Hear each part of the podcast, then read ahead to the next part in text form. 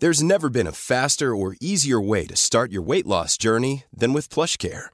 PlushCare accepts most insurance plans and gives you online access to board-certified physicians who can prescribe FDA-approved weight loss medications like Wegovy and Zepbound for those who qualify. Take charge of your health and speak with a board-certified physician about a weight loss plan that's right for you. Get started today at plushcare.com slash weight loss. That's plushcare.com slash weight loss. plushcare.com slash weight loss. Ryan Reynolds here from Mint Mobile. With the price of just about everything going up during inflation, we thought we'd bring our prices down. So to help us, we brought in a reverse auctioneer, which is apparently a thing. Mint Mobile unlimited premium wireless. Ready to get 30, 30, bit to get 30, bit to get 20, 20, 20, bit to get 20, 20, bit to get 15, 15, 15, 15 just 15 bucks a month. So, Give it a try at mintmobile.com slash switch. $45 upfront for three months plus taxes and fees. Promo rate for new customers for limited time. Unlimited more than 40 gigabytes per month. Slows. Full terms at mintmobile.com.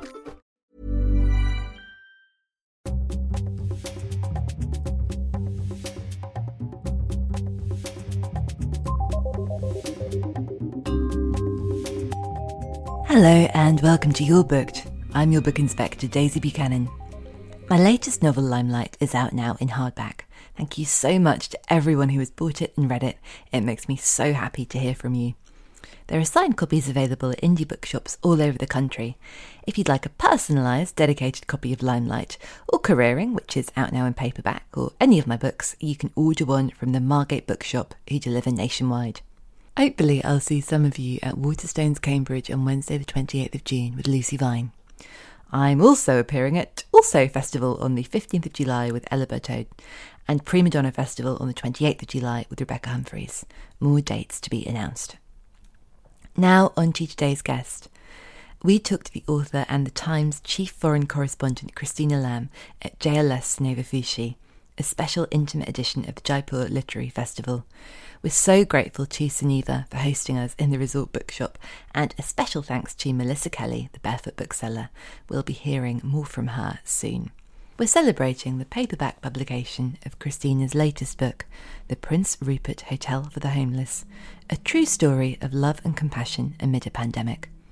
When the world went into lockdown and Christina couldn't travel, she had to look for stories closer to home.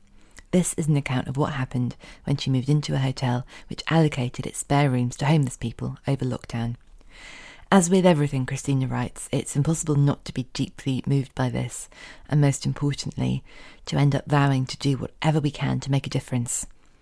We talked about bravery, poetry, travel, and secret sewing circles. Please be aware that in this conversation we do talk about violence against women and other very sensitive subjects, and it might be difficult to listen to. Thank you. So, Christina, I'd love to start by asking if there is a particular book you remember choosing as a younger reader, reader that really ignited your curiosity about the world and what you have gone on to do. Goodness. Uh, well, I read voraciously when I was a child. Uh, we used to have a mobile library which came. I mean, this was actually in South London, so it wasn't that we were somewhere remote, but a big blue van used to come twice a week. And I used to sit in that van and go through all the books. And then on Saturdays, used to go to the library while my parents were shopping. And uh, and I read really indiscriminately. I mean, my parents. Uh, had my father had left school at 14, so wasn't very educated, but he always read a lot. So I tended to often read things possibly quite inappropriate. I mean, I remember reading lots about lots of Dennis Wheatley novels. and sort, of, sort of a culty, black magic-y kind of. The astral um, plane. And uh, science fiction I read a lot, and not really any of the sort of classics. It was much more just anything that we found. And so I actually read more improving books when I was much older. So we just sort of on a mission to kind of just be in the library and read whatever you hadn't read before. Yeah, I just read anything because I read a lot, and uh, but I also always read. I, I mean, loved Russian books. I read like Dostoevsky a lot, and um, and I think because.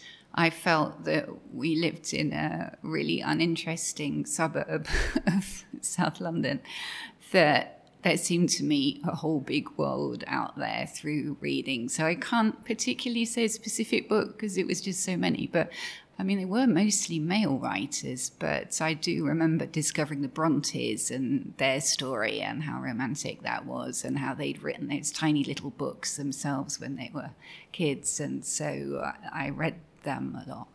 There is something really thrilling that even now I still think about and think, how did that happen when they, you know, were um, for all I know, they they might have been, you know, there knowing no one. For, there might be actually more sort of Bronte information that maybe they were very social and popular, and there was a lot going on there. But um, having to imagine all of those universes because it was that or kind of be in reality, and that all of those imaginations sort of coexisting and being so discreet but so vivid. Yes, definitely. Do you have a favourite Bronte book? Um, I suppose Wuthering Heights, um, the romance of Heathcliff. But I do think that reading that made me aware that most of the other books I was reading were by men, uh, apart from Enid Blyton, of course, when I was younger. Um, and Tove Jansson, the Moomin books I used to like.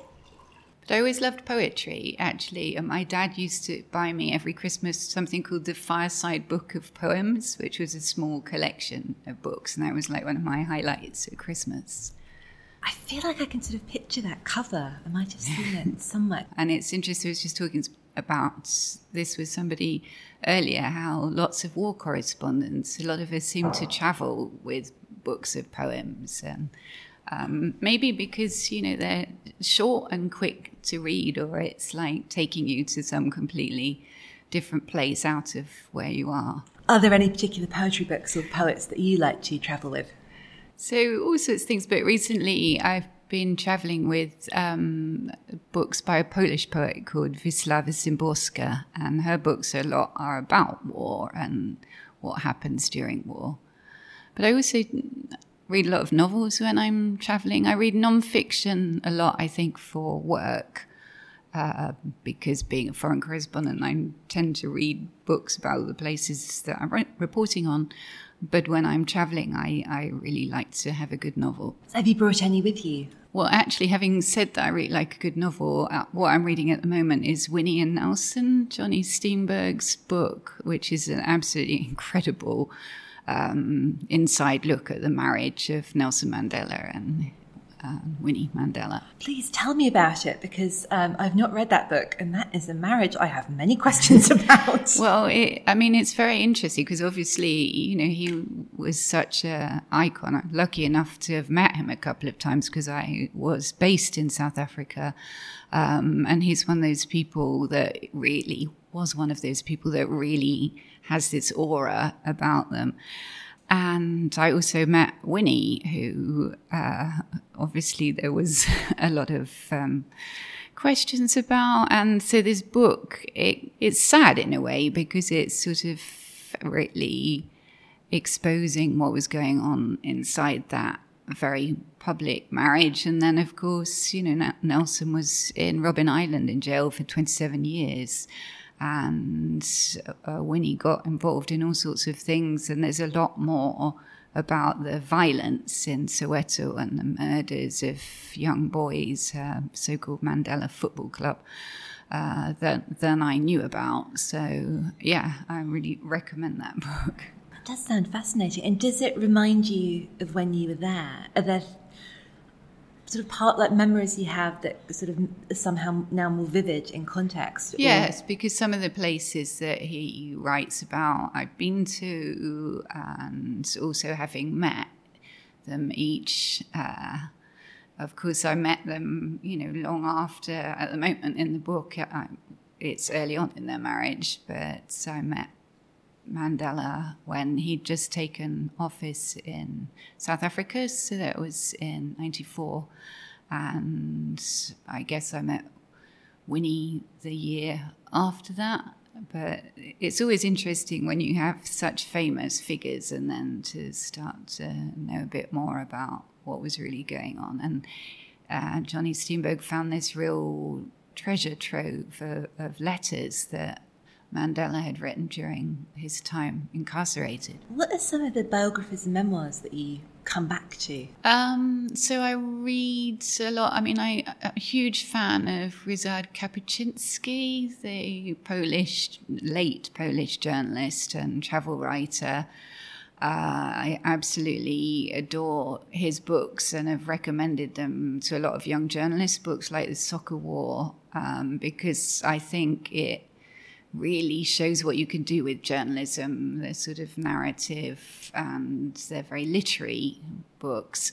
However, as you probably know, in recent years, there have been a lot of questions about his reporting that some of the places he wrote about he wasn't there or he didn't actually see some of the things and that also he was working for Polish intelligence. So that's all been really disappointing because he was one of my heroes. But I still think, you know, uh, despite all of that, there is, you know, a lot of the things he did go and see and report on. He was everywhere, and mostly in Africa, but uh, also in Latin America. This is the time of the Cold War.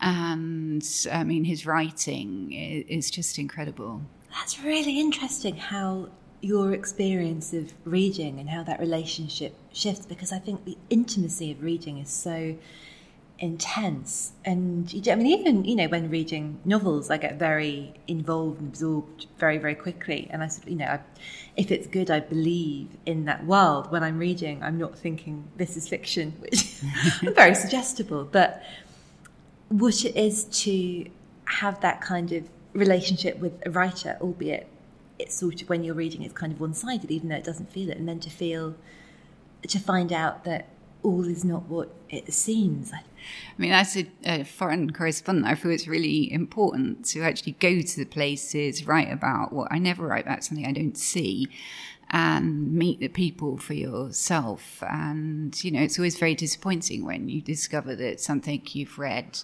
that you think is really good isn't actually quite what it seems. And unfortunately, that happens quite a lot. And I think there's a real onus on us as journalists at the moment at a time when there's a lot of questions about fake news and alternative facts to really, you know, make sure that what we're doing is uh, beyond question.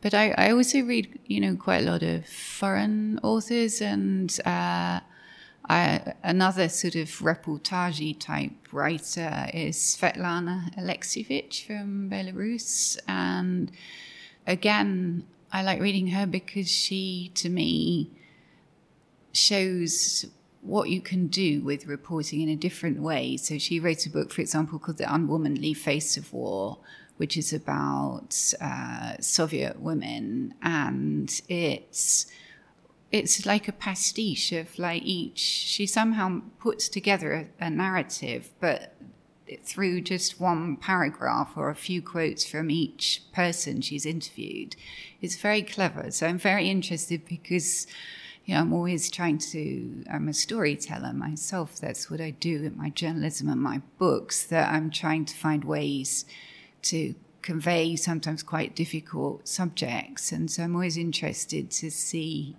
how people have done things in different ways. Are there any books you remember reading where you sort of have an almost sort of visceral and immediate reaction to this is about a place and I am going to go to that place, I'm going to get the plane tomorrow?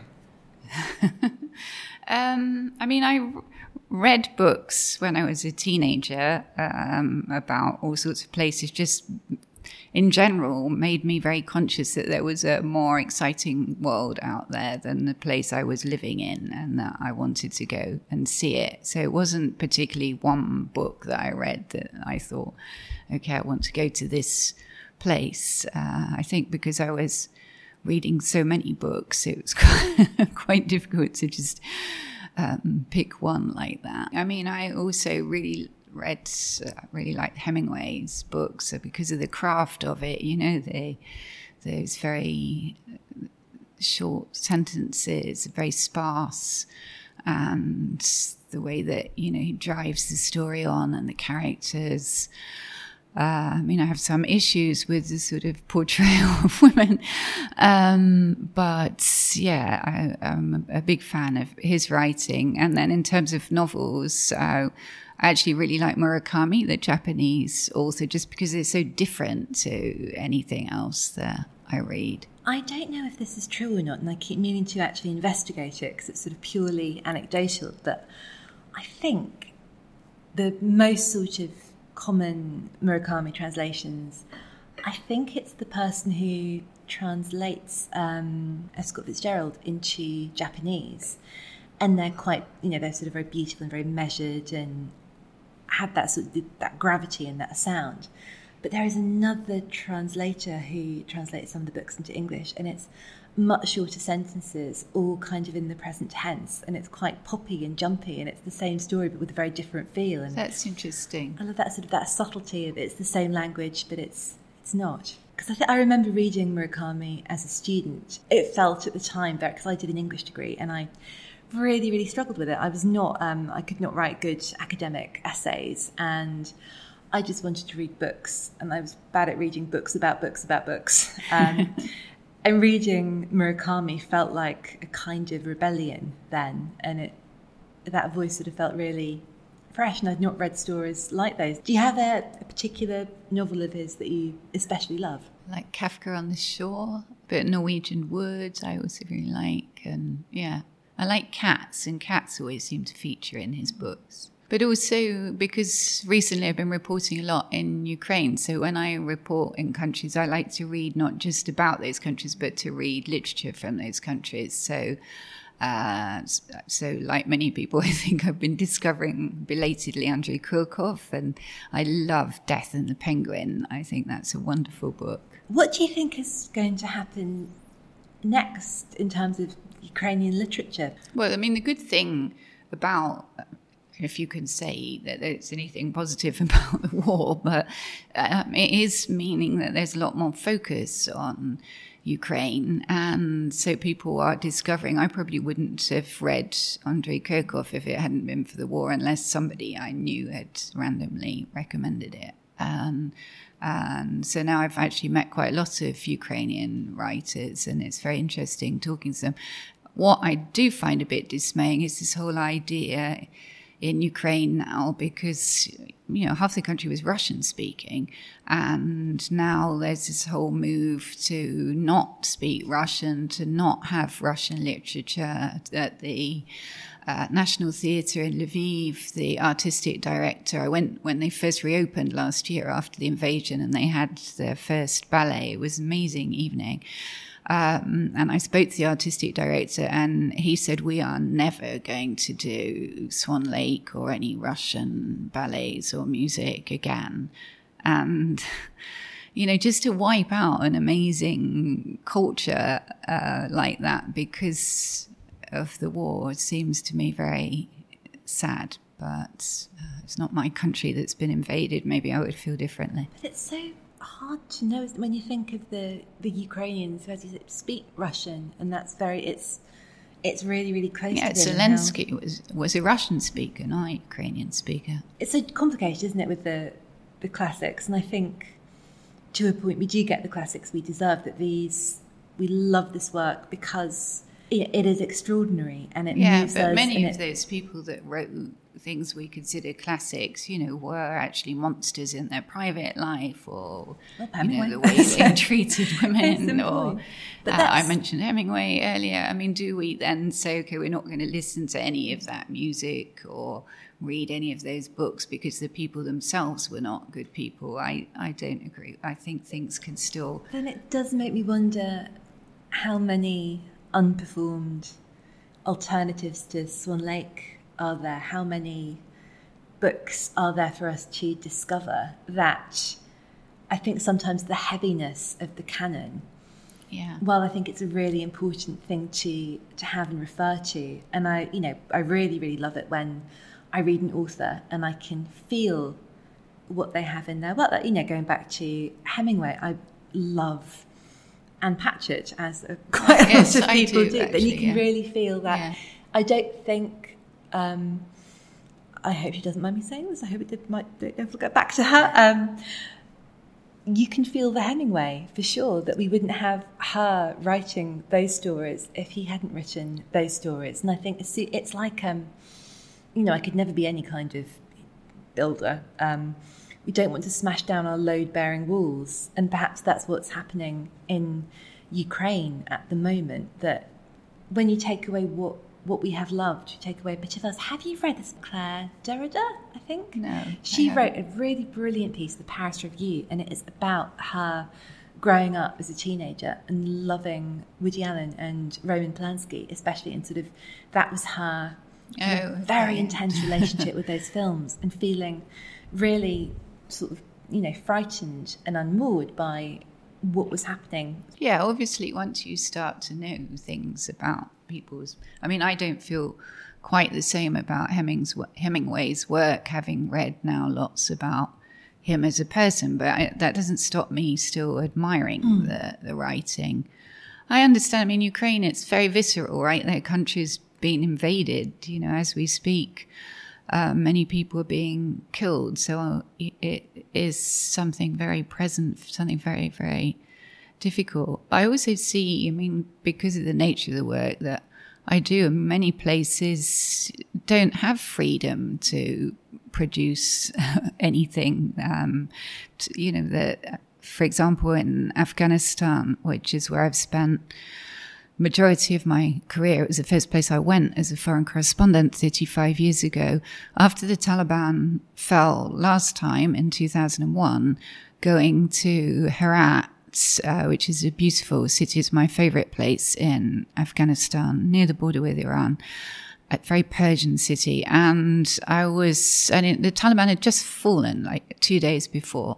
And I was walking down a street and I noticed a sign and it said Herat Literary Society. So I was intrigued. So I went in and there was this man in black sitting there. And so, and as you'll remember, I mean, the Taliban, when they were in power before, actually banned books. So, which is one thing they haven't done so far this time. So I said to him, Herat Literary Society, how could you have a literary society under the Taliban? And so he told me about how they'd hidden all these books and how they used to meet secretly. And then I said to him, were there any women writers? So then he said, yes, come with me. And he led me down an alleyway and there was a little placard on the wall and it said Golden Needle Sewing School in Persian. So, um, I said, what is this? So, so come in. We went inside and there was a professor from Herat University, a professor of literature. And then they explained to me that basically there was this quite big group of young women writers in Herat. And when the Taliban had taken over and banned women from doing anything, they sat together and thought, what can we do? What is the one thing we're allowed to do by the Taliban? And they came up with sewing. So they set up this so-called sewing circle. And in fact, what they did, they used to go there twice a week with their bags full of like materials and scissors and sequins and things. Underneath, they had books. They had Virginia Woolf, they had Shakespeare, they had Pushkin, they had um, books that they then would discuss in this house under the guise of sewing um, and their own works. And I mean, it really brought home to me that it shouldn't be that it's a luxury to live in a place with free speech, but that many places don't have that. And that these women were absolutely risking their lives by meeting and discussing books. If they had been caught, they would have been imprisoned. They quite likely would have been hanged. So I said to this professor, you know, you are taking such a huge risk. And he said to me, look, we, we're poor in everyday life. We don't have to be poor in culture too. So I was incredibly moved by that. And actually, uh, the first book I wrote on Afghanistan is called The Sewing Circles of Herat because it, it, it, it's a book about lots of things in Afghanistan, but it starts with that. But the sad thing is that, so, I mean, one of those women was a poet called Nadia Anjuman. And after the Taliban fell, these women started to, you know, write openly, and her poetry did very well. And she sold 3,000 copies of her book, which in Afghanistan, then mostly illiterate country, was enormous. 3,000 copies of poetry book is a lot, yeah. actually, anyway. So she started being invited to go and speak at things. Her husband was jealous and furious and they had a small child. And one day she'd got some invitations, and he got very angry and he killed her. And so, even you know, after the Taliban, it was still a very hard situation for women.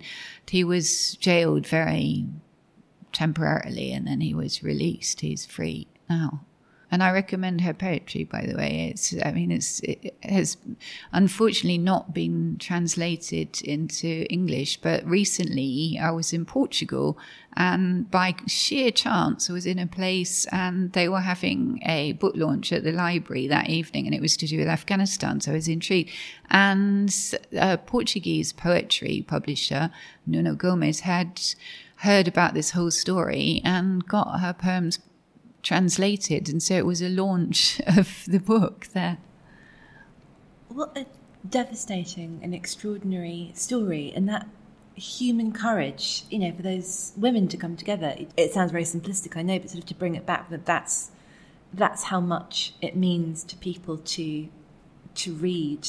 And her well, I guess this has changed now that the Taliban have um, sadly taken over again, but her grave in Herat became a kind of shrine almost for young women in Herat to go to and to remember her story. She was very young when she was killed. I think she was late 20s. After she was killed, I went and wrote a piece for Sunday Times magazine about what happened. And at the time, an American poet actually got in touch with me and said that she was really moved by the story. And so she kind of worked on the translation and then we tried to get people interested. But I think people sort of felt things had moved on from the Taliban. I mean, interestingly, now that the Taliban are back, yeah. it might be a time after the Taliban took power again in Afghanistan, which was such a shock. I mean, for me personally, it was really, people often ask me, don't you get traumatized by the things you report because I report on war and sexual violence and really terrible things. But in a way, the hardest thing was that because, you know, to have gone back and forth all those years, seeing things change, and then to see the, the Taliban just come back again and it to all go back to how it was. And one of the things that I feel very strongly about is there is absolutely no point in making women aware of their rights and talking about gender awareness to women if you don't do anything about the men. And that's one of the things that went wrong in Afghanistan. If you look at the protests that there have been since Taliban took over, where are the men protesting, right? There's only women. There's a number of men that protested I can count on the fingers of one hand. And of course, they have been jailed. So other men might say, well, you know, if we come out, this is what will happen. But, you know, that's happening to the women too.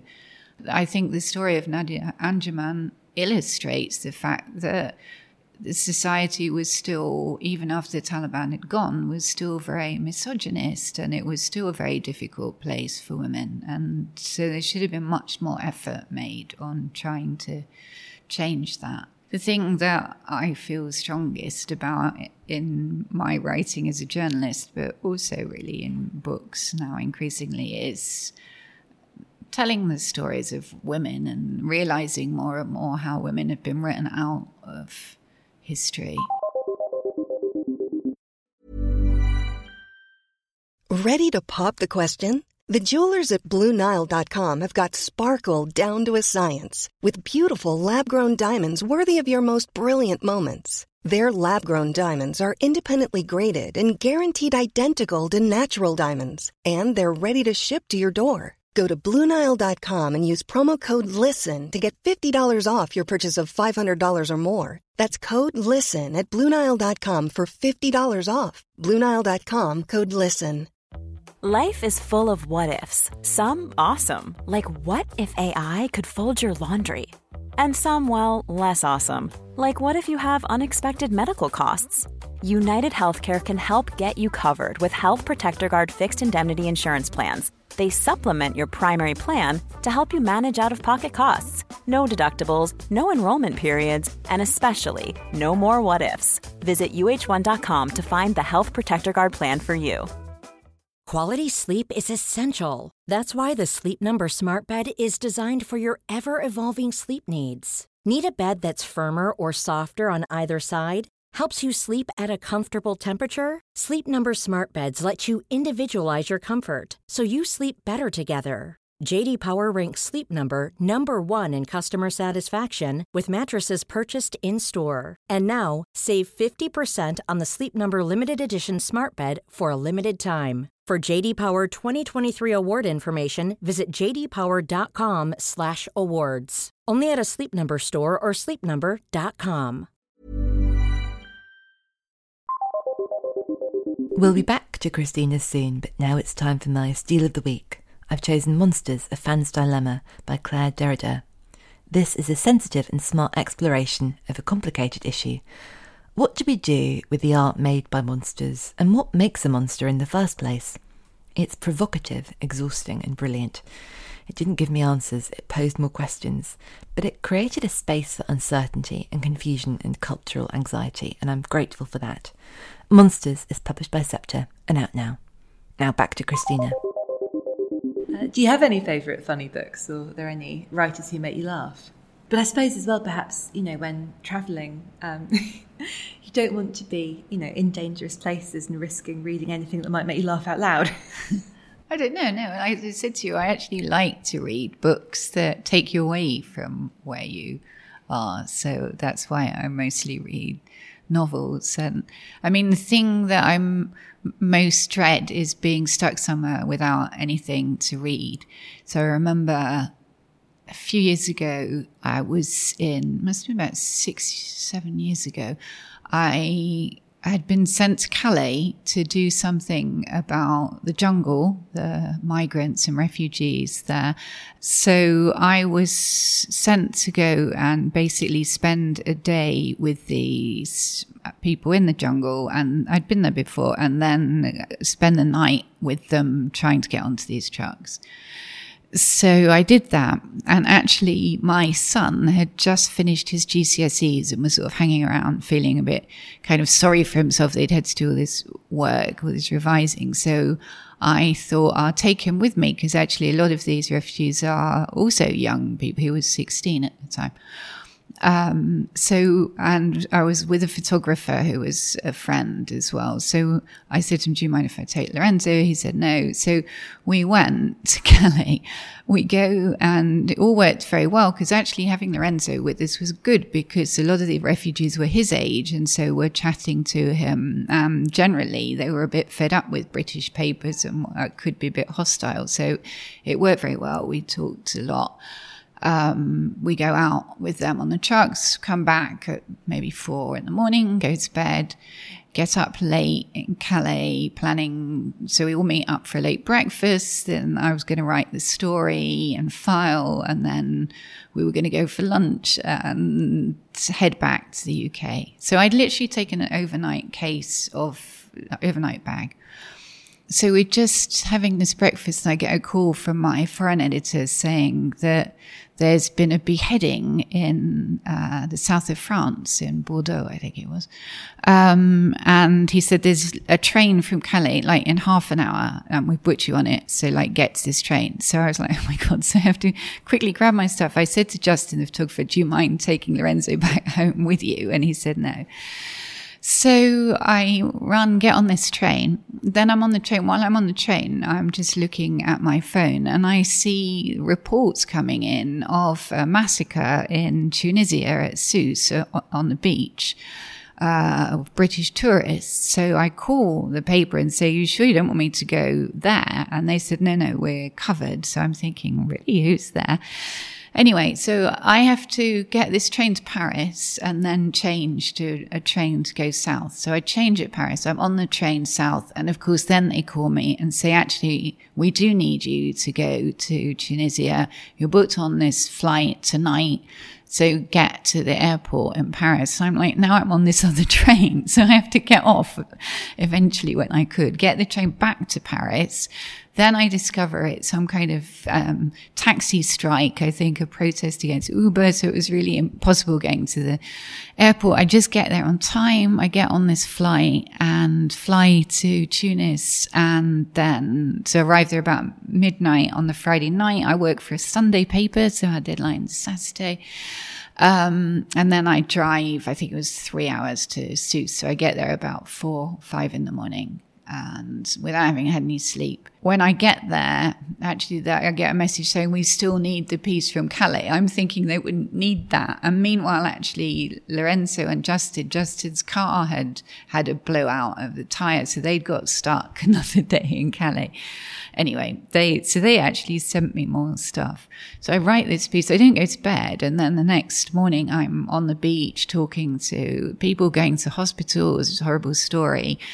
But it was a huge story because I can't remember the numbers, but more than 30 British, I think, were killed. And so they told me to stay. And I ended up staying there three weeks. I had taken one change of clothes. I didn't have anything else.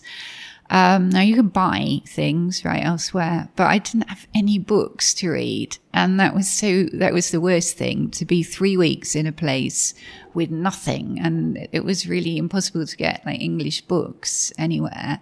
And I'm guessing with that story and that going on, it would have been really good to be able to have some sort of you know an hour away from it to kind yes. of process the world where you can be in yeah just one. at night when you you know you've been interviewing people all day and it's sort of often traumatic and people it's terrible things in that case you know it was horrible what people had seen people had lost relatives people had been badly hurt um, and so, like when you go to bed, it's kind of good to decompress reading a novel about something completely different. And I didn't have that.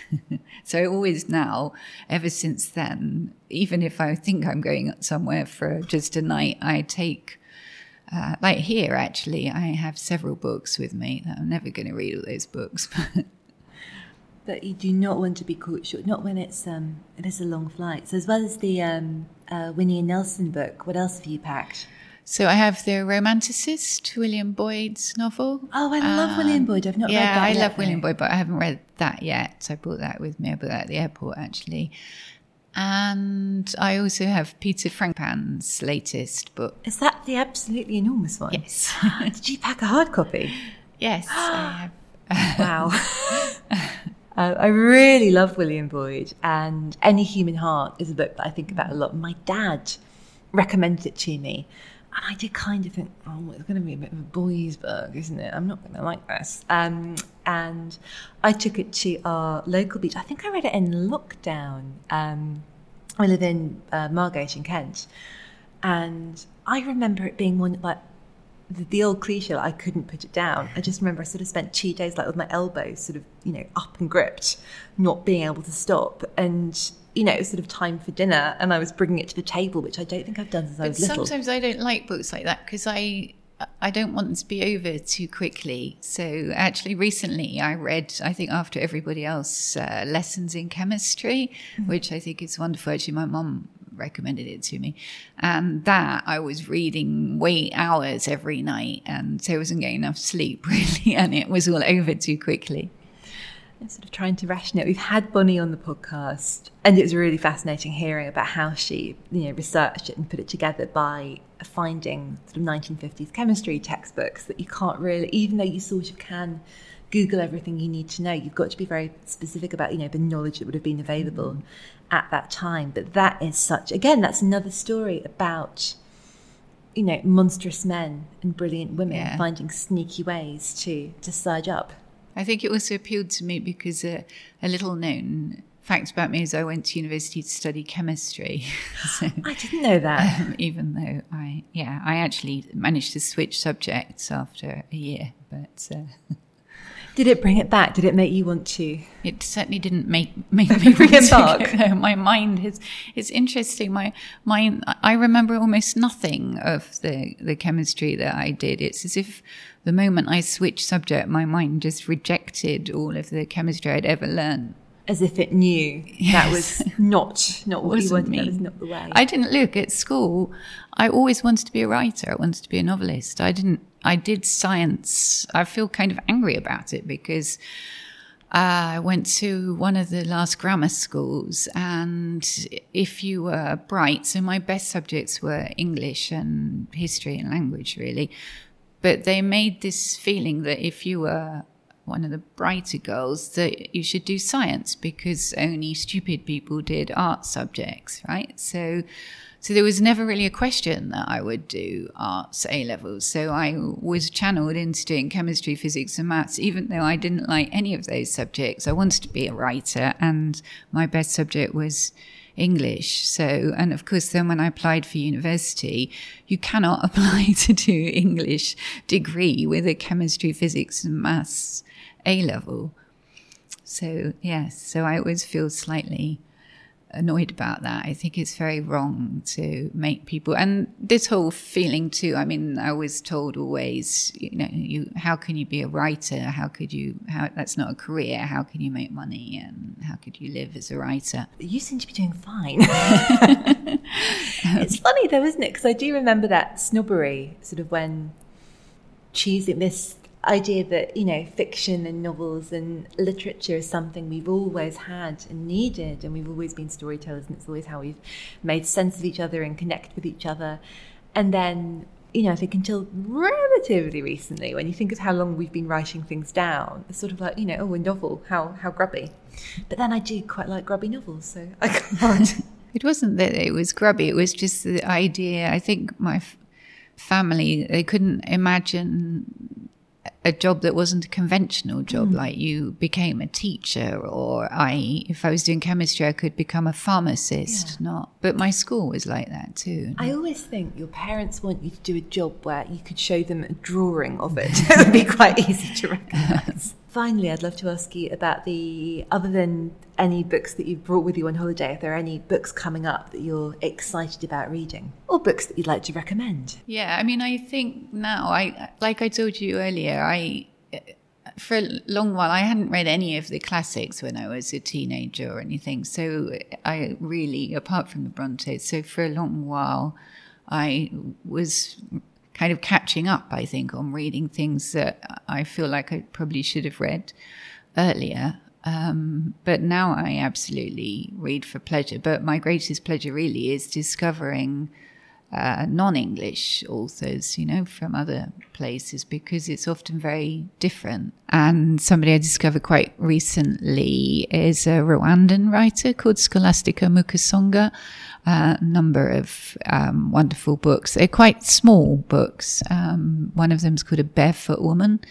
And she writes, you know, I talked earlier about how I like using different ways to tell difficult stories. And she writes about the Rwandan genocide, actually, but through family experiences, through experiences of uh, girls at a convent school.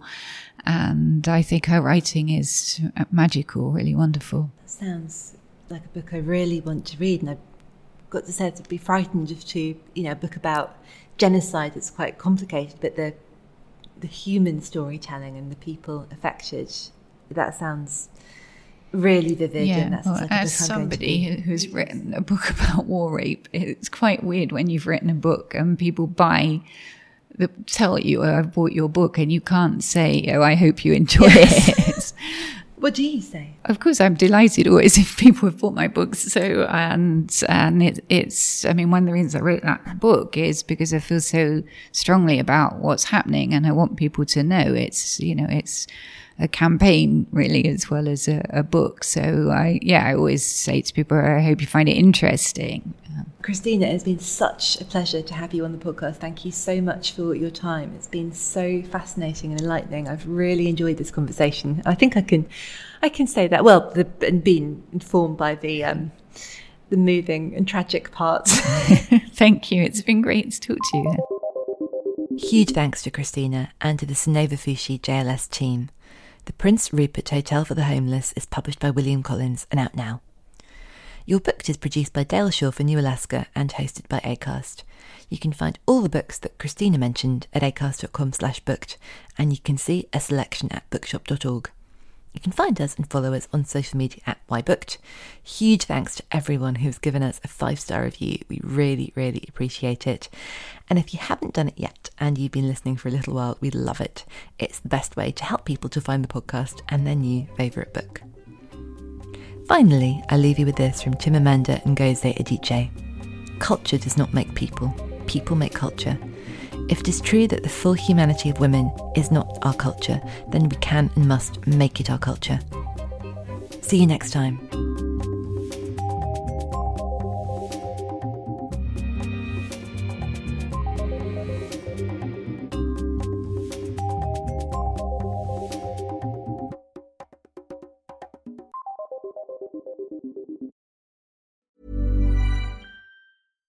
Hi, I'm Daniel, founder of Pretty Litter. Cats and cat owners deserve better than any old fashioned litter. That's why I teamed up with scientists and veterinarians to create Pretty Litter. Its innovative crystal formula has superior odor control and weighs up to 80% less than clay litter. Pretty Litter even monitors health by changing colors to help detect early signs of potential illness. It's the world's smartest kitty litter. Go to prettylitter.com and use code ACAST for 20% off your first order and a free cat toy. Terms and conditions apply. See site for details. Imagine the softest sheets you've ever felt. Now imagine them getting even softer over time. That's what you'll feel with Boll and Branch's organic cotton sheets. In a recent customer survey, 96% replied that Boll and Branch sheets get softer with every wash. Start getting your best night's sleep in these sheets that get softer and softer for years to come. Try their sheets with a 30-night guarantee. Plus, get 15% off your first order at bollandbranch.com. Code BUTTERY. Exclusions apply. See site for details.